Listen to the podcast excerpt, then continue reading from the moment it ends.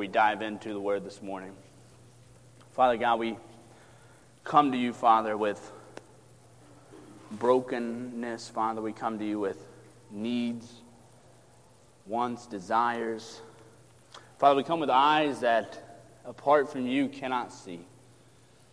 Lord, we come to you with ears that, apart from you, cannot hear.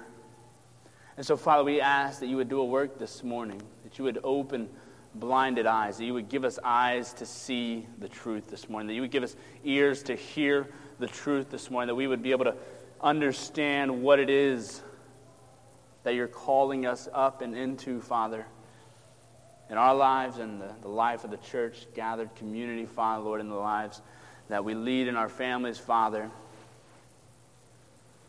The reality to which you've called us in as Christians, as believers in Christ, is much harder than what we thought it was. And so, Father, we pray this morning that you would give us understanding, give us uh, focus and attention, that you would make the words of Scriptures come alive for us this morning. Lord, we ask that you would do this in Jesus' name. Amen.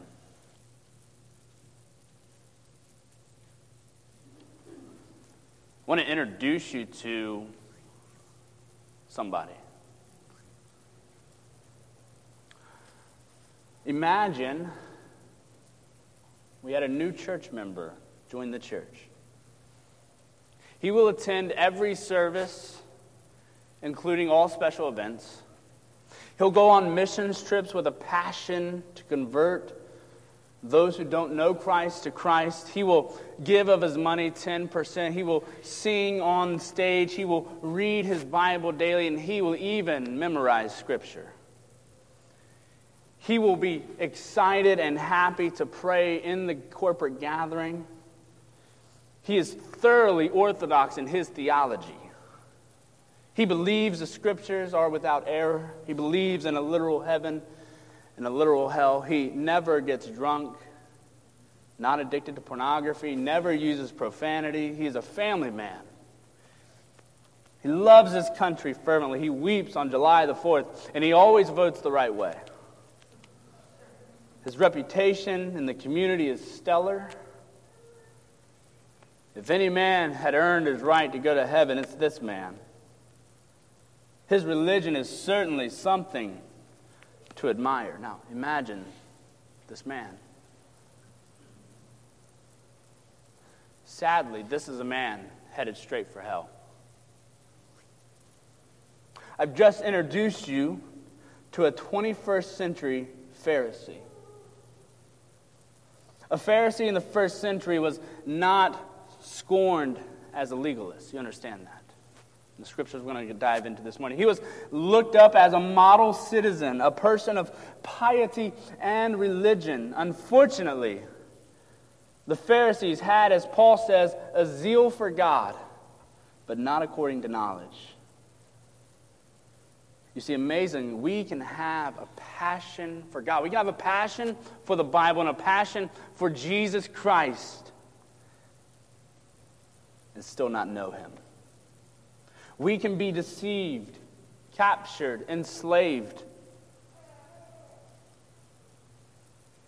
by the modern day Pharisee. Tragically, those of, who have been raised in the church are often the most acceptable to this kind of deception. Our pride in our religious rituals, church practices, cultural traditions blind us both to the great sinfulness and the great Savior who alone can save us from our sins. You see, the Lord uh, in His Word gives us harsh language for those who are prideful. I'm just going to read a couple of them here for you. The Lord preserves the faithful, but abundantly repays the one who acts in pride. The Lord tears down the house of the proud.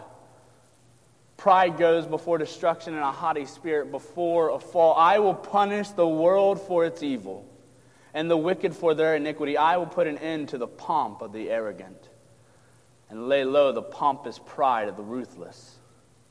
The horror you inspire has deceived you in the pride of your heart, you who live in the cleft of the rocks, who hold the height of the hill.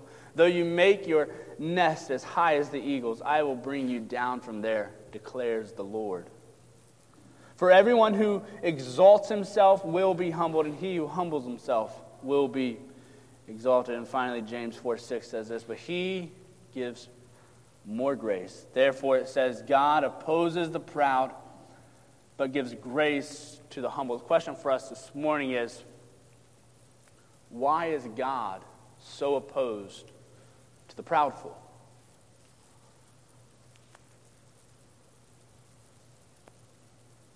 Why is God so opposed to pride? Here's the answer it's because human pride is in opposition to God and His Word. It thinks more of itself than it should, it thinks more of itself than, than God thinks of it. And amazingly, this pride can hide in all of our hearts. This pride can mask itself in a church community. And so the question for us this morning is what does this look like? Mark chapter 7, if you have your Bibles, verse 1 says this Now, when the Pharisees had gathered to him with some of the scribes who had come from Jerusalem, let's stop right there. You remember, we just got out of Mark chapter 6 last week, and here we are, chapter 7. Right at the end of chapter 6, Jesus is doing what? He's, he's healing people, right? He's, he's bringing life to broken people. The Pharisees hear this. Up in Jerusalem, they've, they've heard who Jesus is, and so they've come to see. They've come to corner. They've come to give him a test. You see, because Pharisees honor God with their lips, this results in false worship. You see, the Pharisees and scribes, these, these teachers of the law, have come again from Jerusalem amid the growing popularity of Jesus. By now, they know that Jesus is up to no good, and they've come to shut it down.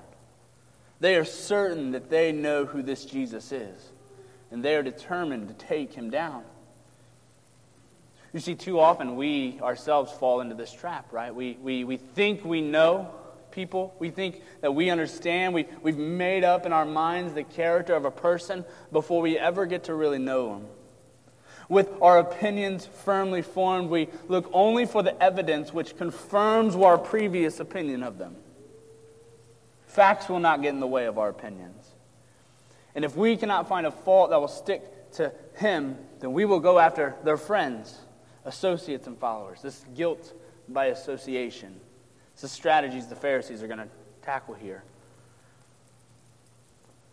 Verse 1 Now, when the Pharisees gathered to him with some of the scribes who had come from Jerusalem, they saw that some of his disciples ate with hands that were defiled, that is, unwashed. For the Pharisees and all the Jews do not eat unless they wash their hands properly, holding to the tradition of the elders. And when they come from the marketplace, they do not eat unless they wash.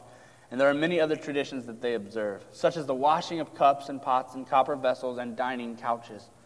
And the Pharisees and the scribes asked him, Why do your disciples not walk according to the tradition of the elders, but eat with defiled hands?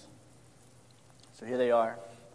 They've come down from Jerusalem. They've heard of this Christ, this, this Jesus who is healed, who has said that he's the one alone who has life, and they've come to shut him down. But as they're examining him, they said, we can't find fault with them. And so what do they do? They look to his disciples, those closest to him. And they say, Hey, Jesus, why, why are your guys not washing their hands? Ceremonially unclean. They have unwashed hands. No, this has nothing to do. Like, if you're a mom and you're like, yeah, that's right, Pharisees, get them. Wash your hands before you eat know that that's not what they're talking about here, right? Like if you look at the laws that these, uh, that these Pharisees were referring to, these laws, the tradition of elders, like it wasn't even enough water to even actually do any hygiene cleaning for your hands, right? So it probably looked like your toddlers washing their hands, like, good, right? This was a ceremonious thing. It was religious. It was ritual purity. And note that this went beyond what Scripture called his, his disciples to. These traditions, right, they were used to establish the spiritual superiority of the Pharisees and scribes over the common people. You see, Mark, he's writing this letter, right, this, this gospel to a Roman audience, a Gentile Roman audience. So you'll notice that he actually begins to explain what's going on here which is helpful for us because we ourselves are not Jewish. Look what he says again in verse 3 and 4. He says, For the Pharisees, right, this is in parentheses in the ESV, for the Pharisees and all the Jews do not eat unless they wash their hands properly, holding to the tradition of the elders. And when they come from the marketplace, now, no, stop right there. Where did Jesus just come from? At the end of chapter 6. Where was he? He was in the marketplace because they were bringing the sick and the, the broken people to Jesus in the marketplace, there to touch them, to get, there to get a healing. So notice that we've transitioned, but Mark is still tying this story back to the previous story. They do not eat unless they wash. And there are many other traditions that they observe, such as the washing of cups, pots, copper vessels, and dining couches. So you might have touched something unclean, right? From the Jewish perspective, like you may have bumped into a Gentile, now you're unclean, and now before you go to eat supper, you must wash. If you disregard the traditions of the elders, they thought that was sinful. Religious ritual and legalistic traditions had taken over their lives, enslaving them rather than freeing them.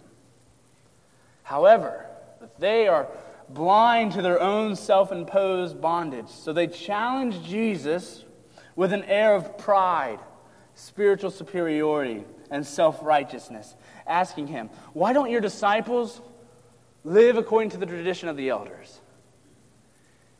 Right? Now, notice, they, they, they don't say, Why are your disciples breaking, thus saith the Lord, right? Because they're like, No, no, no, like this is all just added on context, added on stipulation and rules. And so they just said, The tradition of the elders. They perceive themselves to be firmly established in the religious rite. Jesus and his disciples were not. All this religious washing, right, had a good point, right? Like if you think back to the book of Leviticus, right? Right? The reason God instituted clean and unclean and washing ceremonies was to remind the Jewish people that they come unclean before a holy God to remind themselves that they are not God and that God is holy, separate from them. But they were completely off base on the source of truth of their own impurities. You see, they thought the problem was outside of them and not inside. It wasn't their hands that was the problem, it was their hearts. But as you know, it's much harder to judge the content of someone's heart than it is to judge the content of their hands. So instead, they decided to draw up a list of external religious activities and see who came out on top. That, now, that's much easier. We can rank and play that game. But notice Jesus' response. Look at verse 8 or 6. And he said to them, Well did Isaiah prophesy of you hypocrites, as it is written, this people honors me with their lips, but their heart is far from me. In vain do they worship me, teaching as doctrines the commandments of men. You leave the commandment of God and hold to the tradition of men. You see that they didn't understand what it meant to be clean and unclean, and so they came up with their own rules and regulations and used that as the scorecard. But in so doing, they became hypocrites, worshiping God with a distant heart one thing Jesus consistently does, and this is the Jesus that we all know and love, isn't it? What's he do? He, he calls them out, calls them hypocrites, exposes them for who they truly were. You see, Jesus makes no reference to the conduct, he doesn't answer the questions. Instead, he expresses the, ma- the heart of the matter, which is how do you know what's true? Notice he answered them with scriptures. He was trying to get them to understand what is the source of spiritual authority traditions of men or the Word of God? What will determine how you think and live your life? You see, for the Pharisees, it was this extra tradition of the elders. It's this extra law, this right and wrong keeping list of to dos. And so Jesus begins with this scathing indictment, calling the Pharisees and scribes hypocrites. They were nothing more than religious actors and pretenders. And so the prophet Isaiah condemned their hypocr- hypocritical religion. They say the right things about God, but their hearts are still ungodly. The religion is all words and show. The result was vain, purposeless worship. Worship that God neither welcomes nor receives. And so Jesus says that they teach the doctrines as the commandments of men, and that they abandon the commandment of God and hold to the traditions of men. They held that ultimate authority for spiritual life was both scripture and tradition. But if there was a conflict between the two, which do you think won out? Traditions. Sometimes the Bible wasn't even considered. They said, We have our traditions, this is all we need. I wonder, other, is this like any churches you know? Or is this just a first century problem? You see, some potential examples of this kind of legalism in the contemporary church can be found in our own church business meetings, in deacons' meetings, church discipline, religious practices. Think about it like this we're Baptists, okay? Which means, how do you run a church business meeting? Anybody know? Robert's Rule of Order. Anybody ever heard of that? So, like, you have to have a motion, a second, and vote. Here's the problem I'm Baptist, okay? Do you hold that up or do you hold the Bible up? Which becomes more important in a church business meeting? For example, what happens if someone passes or, or motions and then passes something that goes contrary to Scripture? Do you still go with it? Just be, well, you know, Robert's Rules of Orders says uh, that's how it works. No. No. All things in life should reflect the scriptures. Because we think that if we have all the right boxes checked, we think we're good. You see, lists are easy to check off. Some of you type A'ers have already wrote your list for tomorrow and have already started checking things off. It's not me. But you see, our hearts are much harder to actually examine, isn't it? You see, can you provide a spiritual basis for what you believe and do? Are you a text driven or a tradition driven Christian? The difference is crucial. One of the first sermons I ever preached at the last church I was a part of was something like this. Like, if you were on an island, no idea, never been part of a church, and all of a sudden you felt like I'm supposed to start a church, what would it look like? What would you base it off of? What would, what would make it up? How would it be designed? Who would be in charge? How would you run it? Listen, if the answer is not what do the scriptures say, then the answer is wrong. It Doesn't matter what kind of fruit the church produces, it doesn't matter what kind of good things it may say, it doesn't matter what kind of self help it may stand up, like it's wrong. If it's not based upon what the scriptures actually say, like, how do you know what's true, church fam? How do you know what's true in life? Because here's the thing everyone out there is trying to get you to say, this is true or that's true. Listen, how do you base what's actually true? Or do you end up like the agnostic who says, well, who can know? You know, we can't figure it out. Who can know? Listen, you base all truth on the fidelity to the scriptures. If what they say matches what the scripture says, then you can take it to the bank. You see, the Pharisees were taking the traditions of the elders and elevating it above the scriptures. And they said, This is true. This is how you live life. And as modern day Pharisees, we do the same thing. And it results in vain worship. Look what happens next. Because listen, not all traditions are bad, right? Like every week, like we did a whole series uh, at the end of, you know, in the fall of last year, right, based around like what church is and why we do it, right, and looking at the scriptures and what does the scriptures say. And some of that is traditions. But listen, it's traditions handed down by the scriptures. Not all traditions are bad. You see, the traditions become bad when we put them on the same level as scripture or in the place of Scripture, right? It becomes this Bible plus kind of religion. In adding to the Bible you, for all practical purposes, make void the Bible and nullify its truth and power in your life. Jesus makes this crystal clear as he moves into round two with the Pharisees here. Right? It's a no contest. This, this beat down gets pretty ugly, and the exposure of sinful hearts is painful. Look at verse 9. And he said to them, You have a fine way of rejecting the commandment of God in order to establish your tradition. You see, what the modern day Pharisees do is they reject the commandments of God and establish their own.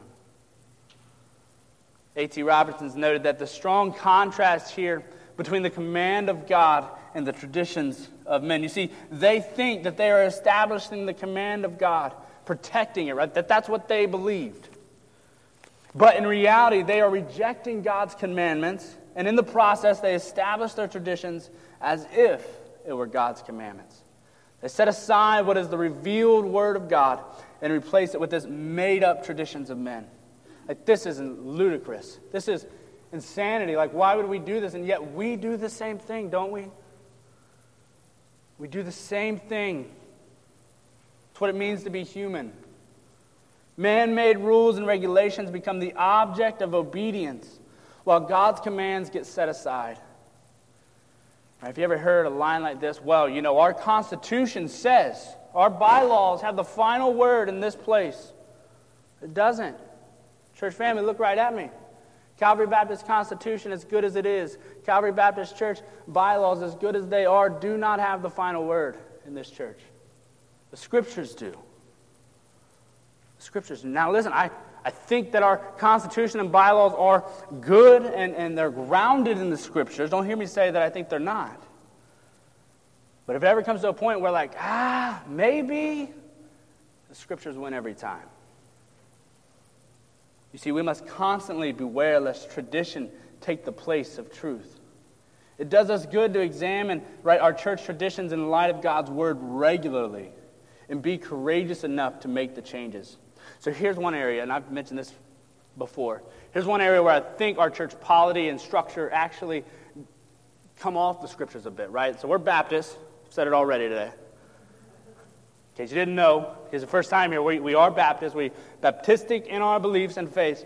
But here's one thing where I think the Baptist church primarily gets off the scriptures and kind of makes up their own thing, right? Like, we have a church polity system which has one elder, one pastor. That's me case you didn't know it. I know Philip is dressed more like the traditional pastor. It's me, though. But everywhere that I read in the scriptures of churches, Paul's writing to the churches, he's writing to the elders of the churches, it's always in plurality. It's always multiple men. It's never this one guy kind of in charge idea. There's a plurality of elders. Read Timothy, read Titus. It's always to the elders at the churches. And the elders, together in plurality, serve and structure the church and lead the church community. And then next to that is this idea, this role of the church deacon. The church deacons serve the church in all the ministerial, not the ministerial, but the, the actual like functioning day to day grind, right? If you read in the book of Acts how deacons got their start, right? They were waiting tables, serving food to widows and orphans. That's the role of the deacon. That's the role of church structure, right? No other church structure is named. And yet, and I say this in, in, in hopes that eventually we kind of move into this plurality of elders. What the Baptist church has primarily done is said, okay, we have one elder, one pastor, and then we have elders, or then we have deacons. And the guy kind of at the pastorate, he kind of drives the ship, carries the load. And the deacons serve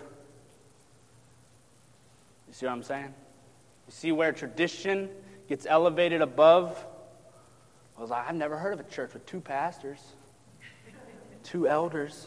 Elders, this is, this is Baptist pastor. We, we, we use the term, okay, pastor, elder, bishop, all the same. Shepherd, all the same in the Bible's language. Anyways, back on task. You see, we foolishly push away the only trustworthy and infallible source of authority when we replace the scriptures with tradition. And this is an act of spiritual suicide. Right, did you notice this progression, this sad progression of the Pharisees and scribes here? Look at verse 7. they teach the commandments of men, number one. Number two, verse 8, they leave the commandments of God. Number three, verse 9, they reject the commandments of God. And verse 13, they finally make void the word of God. Look at that progression. It kind of happens without knowing. We'll just teach, okay, here's what the Bible says, but we'll go ahead and teach this over here, this tradition of men. It sounds good, it's easier to do, easier to implement, but they don't even realize they've left the commandments of God when they start to do that. And then, without realizing it, they actually reject the commandments of God in verse 9. And finally, they make void the word of God in verse 13. Look, let me pull these scriptures up.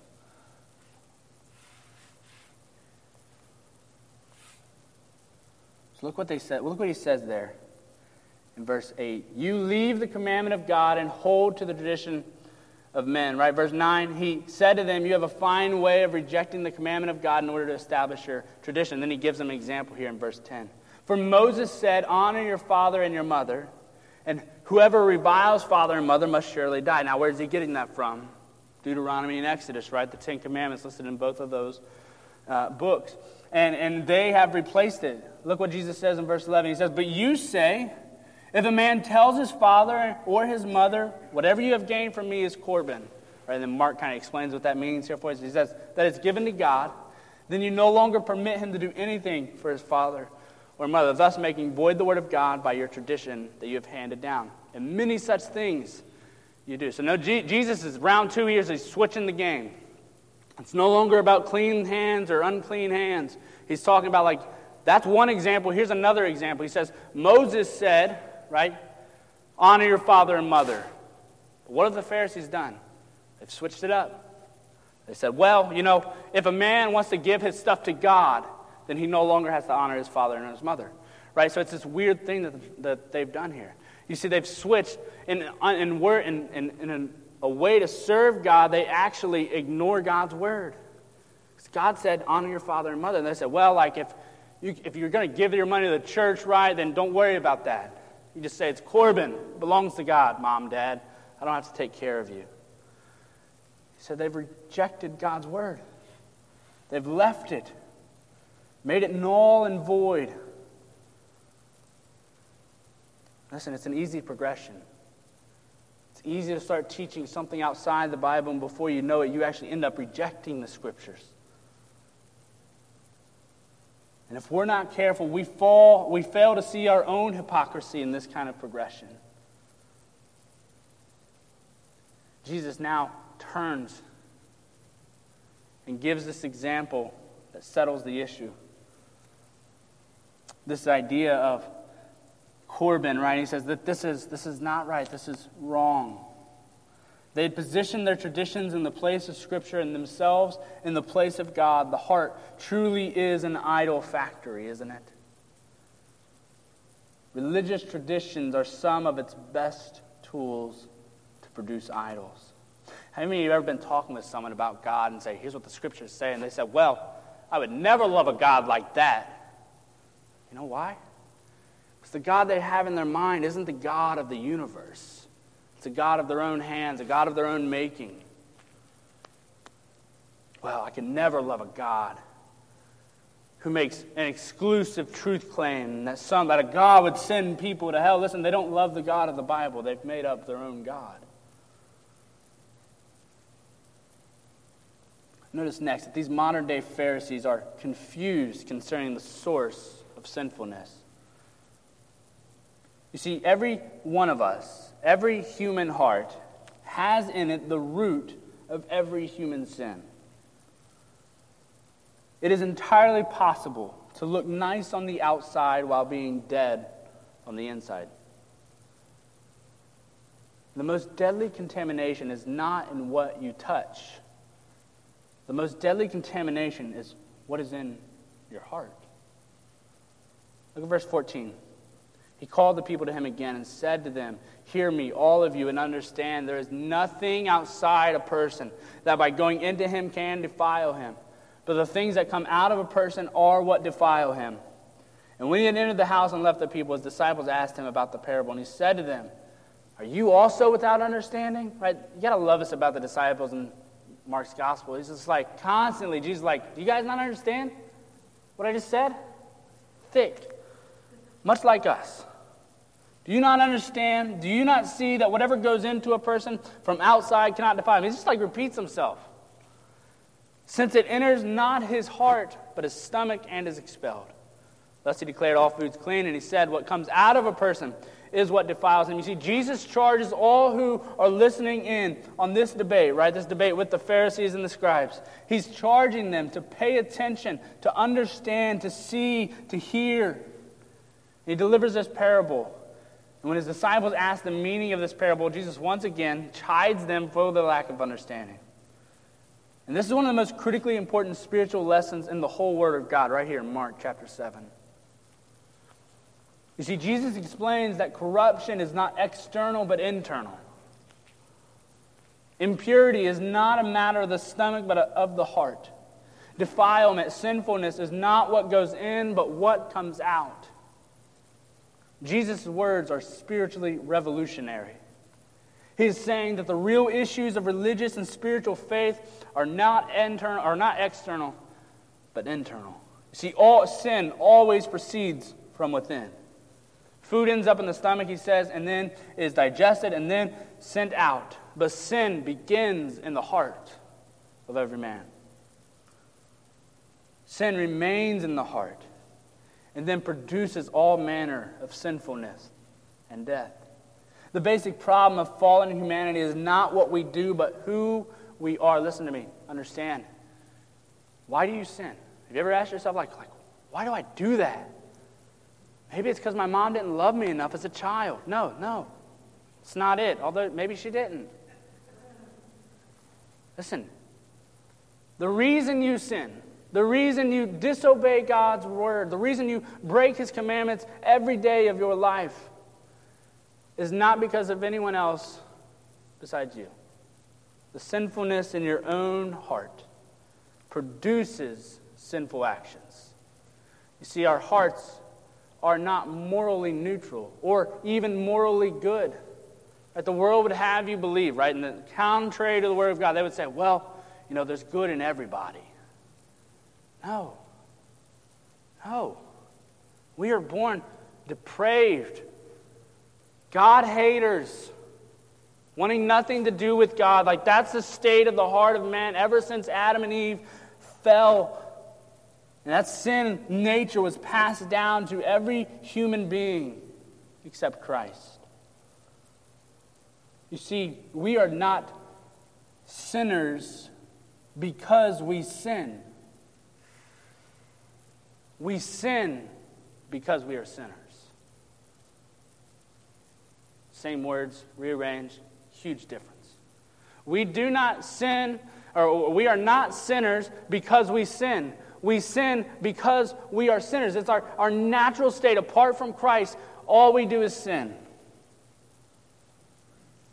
Even the sinner who wants nothing to do with God is separated from God. Even if he loves his wife well, puts his kids in bed and tries and doesn't tell a lie, he doesn't murder, right? He, he puts his kids in bed and he, he lays down on the pillow and said, Man, I didn't break any laws today. Even then, his whole day sinful because he's done it out of his own strength and not out of Christ.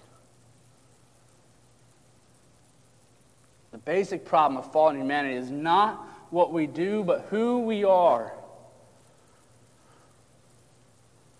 And notice, like this, out of this flows, right? Out of this, like, like Christ is saying, it's not what goes into you, it's what comes out of you. It's the state of your heart. And that the sinfulness always reveals its fruits on the outside. Look at verse 21. For from within, like not from without, right? The, the Pharisees thinking that it's because they haven't washed their hands, they've touched some unclean stuff, that's why they're sinful, that's why they're defiled. But Jesus says, no, no, no, no. From within, out of the heart of man come evil thoughts, sexual immorality, theft, murder, and adultery, coveting, wickedness, deceit, sensuality, envy, slander, pride, foolishness. All these things come from within. And they are what defile a person. Mark Dever calls these verses the fingers of sin. They are evidence of our corruption and our corrupt heart. Inevitably, sin's root will produce sin's fruit, and it is an ugly, destructive crop to behold. Jesus provides this selective list of sin's outbearings, its fruit. He highlights no less than 13 characteristics of the evil actions that flow naturally from a sinful heart. Actions that always result in sorrow, harmful behavior, and death. The list has a strong Old Testament grounding here. Look, he says, evil thoughts, these are evil, devising schemes. They set the stage for what Jesus lists next. Sexual immorality, right? The general word identifying any and all sexual sins contrary to God's will. It includes premarital, extramarital, and unnatural sexual behavior. Theft, this is stealing, taking from another what is not yours, the eighth commandment. Murder, taking an innocent life, the sixth commandment adultery, violating the marriage covenant by engaging in sexual behavior mentally or physically with someone you are not married to, the seventh commandment, coveting, coveting a desire or greed, a desire for more at the expense or exploitation of another. This is the tenth commandment. Wickedness or evil thoughts, behavior that is bad, wicked, deliberate malice. Deceit. This is deception, dishonesty, cunning, treachery sensuality or promiscuity, unbridled, shameless living that is lacking in moral discernment or restraint, envy or stinginess, literally an evil eye.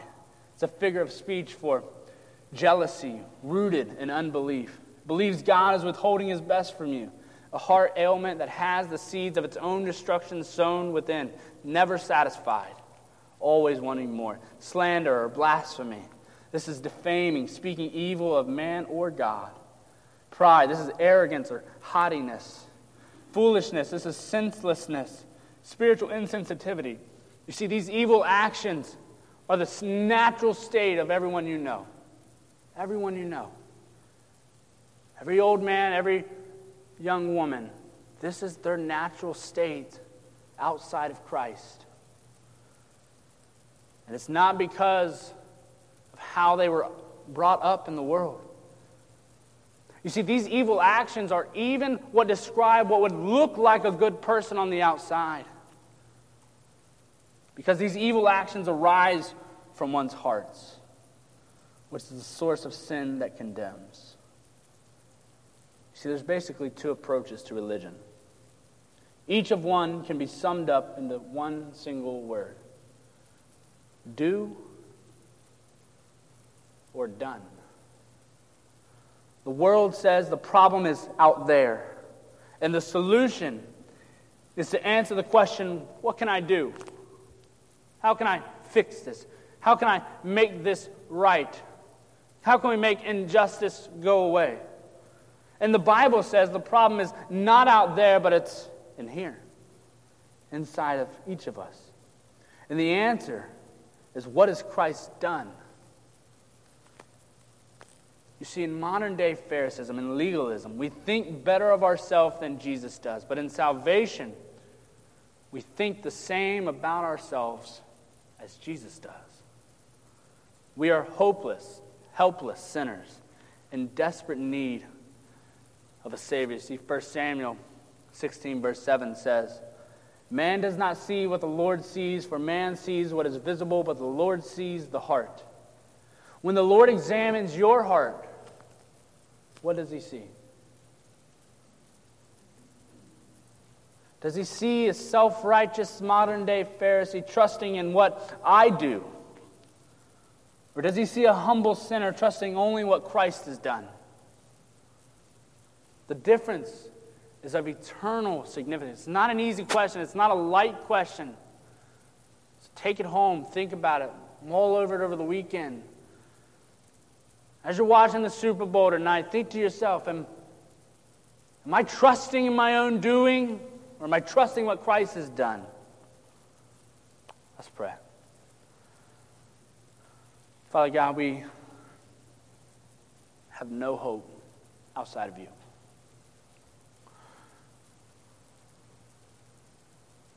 Apart from you, Father, we are desperately wicked deceiving our own selves, Father, we push you away.